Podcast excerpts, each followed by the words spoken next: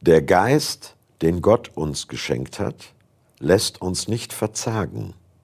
Vielmehr gibt er uns Kraft, Liebe und Besonnenheit.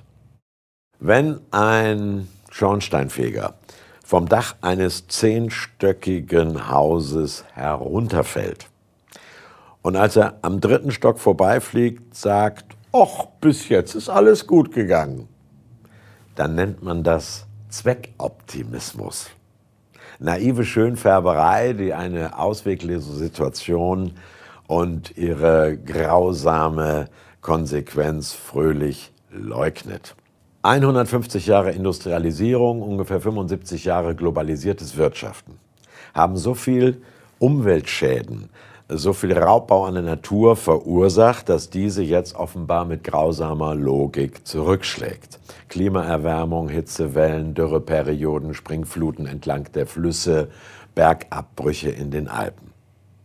Darauf reagieren die einen mit einer Art äh, depressiv halb verzweifelten Zukunftsangst, mit prophylaktischer Panik, könnte man sagen, so als müsse man sich aus Angst vor dem Tod äh, schon mal selber vorsorglich suizidieren. Die anderen reagieren darauf mit ignorantem Optimismus. Ist was? Nö, wir müssen nichts ändern mit einer äh, Verdrängungsfreude wie der lächelnde Schornsteinfeger im freien Fall.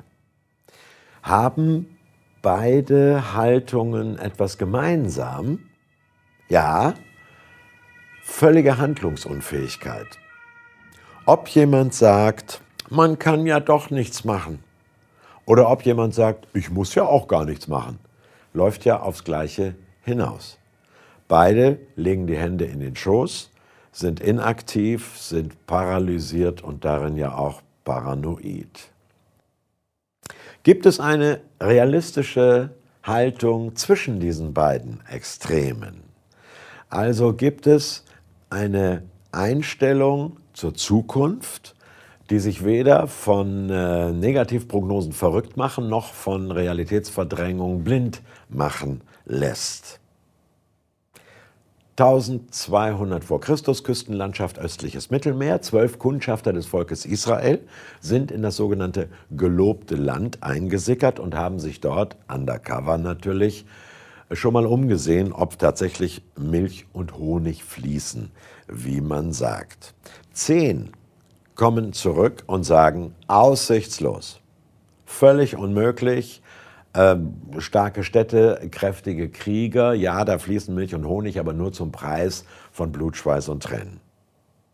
Zwei Kundschafter kommen zurück und sagen, vielversprechend, wunderbar, verheißungsvoll, ja, starke Städte, kräftige Krieger, aber mit Gottes Hilfe und in seinem Geist werden wir dort siedeln und wohnen können.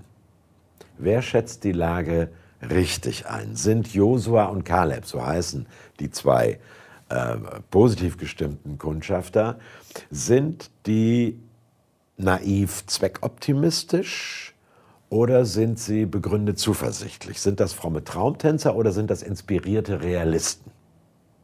Nenn dein, das Land, also was in der Bibel äh, als Land bezeichnet wird, mal als die für dich überschaubare nächste Zukunft.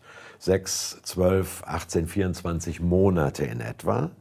Nenne Land Kanaan mal deine im Moment vor dir stehenden Herausforderungen. Eine Ausbildung, eine Umschulung, ein neuer Beruf, ein Wohnungswechsel oder der Start in die Ehe oder der Ankunft des ersten, die Ankunft des ersten Kindes oder der Übergang in eine neue Lebensphase. Was erwartest du?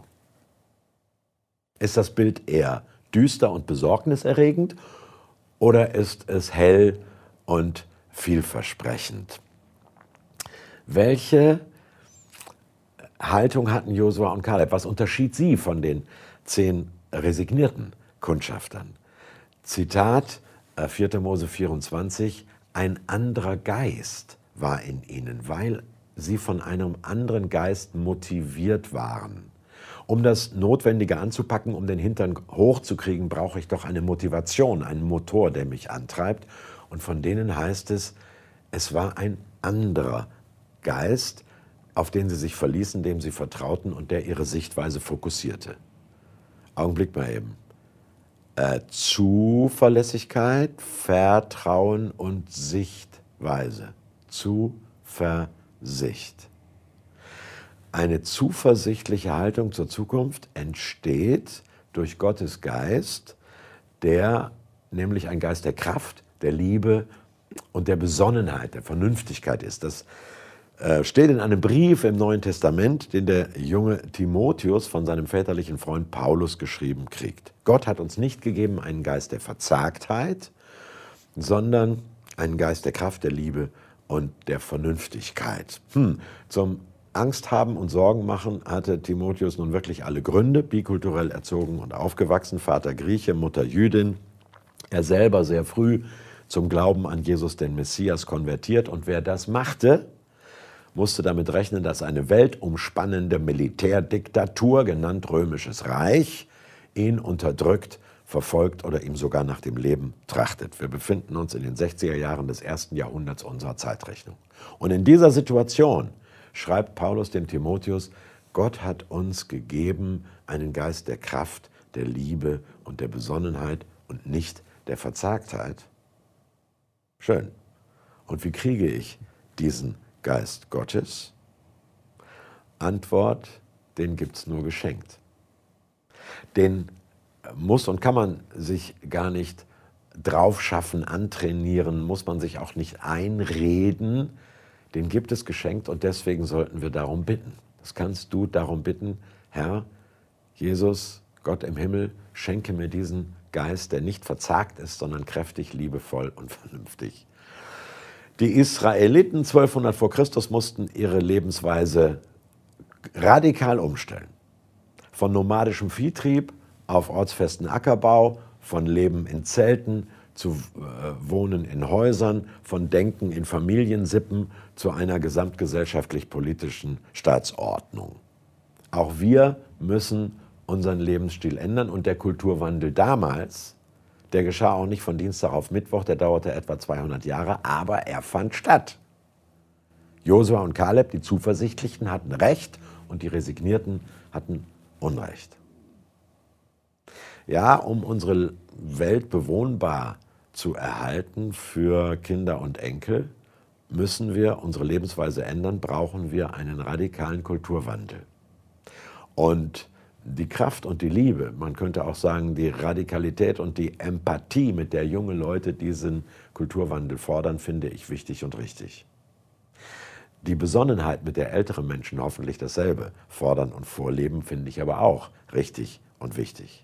Können die Jungen was von den Alten lernen in dieser Situation? Ich finde ja, denn schon 1945, als nun wirklich alles kaputt war, Schon 1962, als die Welt fünf Minuten vor einem Atomkrieg stand in der Kuba-Krise. Schon 1986, als das Atomkraftwerk Tschernobyl in die Luft flog und eine radioaktive Wolke sich über Europa abregnete. Schon 2001 beim äh, 9-11-Angriff auf äh, die USA und die nachfolgenden terroristischen Anschläge. Immer schon blieben Menschen dahingehend zuversichtlich, dass Kinder gezeugt und geboren wurden und Ehen geschlossen und Ausbildungen begonnen und Berufe ergriffen. Das, finde ich, ist ein Zeichen von Zuverlässigkeit, Vertrauen und guter Sichtweise. Josua und Kaleb eroberten das gelobte Land Kanaan. Paulus und Timotheus missionierten die ihnen bekannte ganze Welt. Wohin brichst du in deine Zukunft auf? Thank you.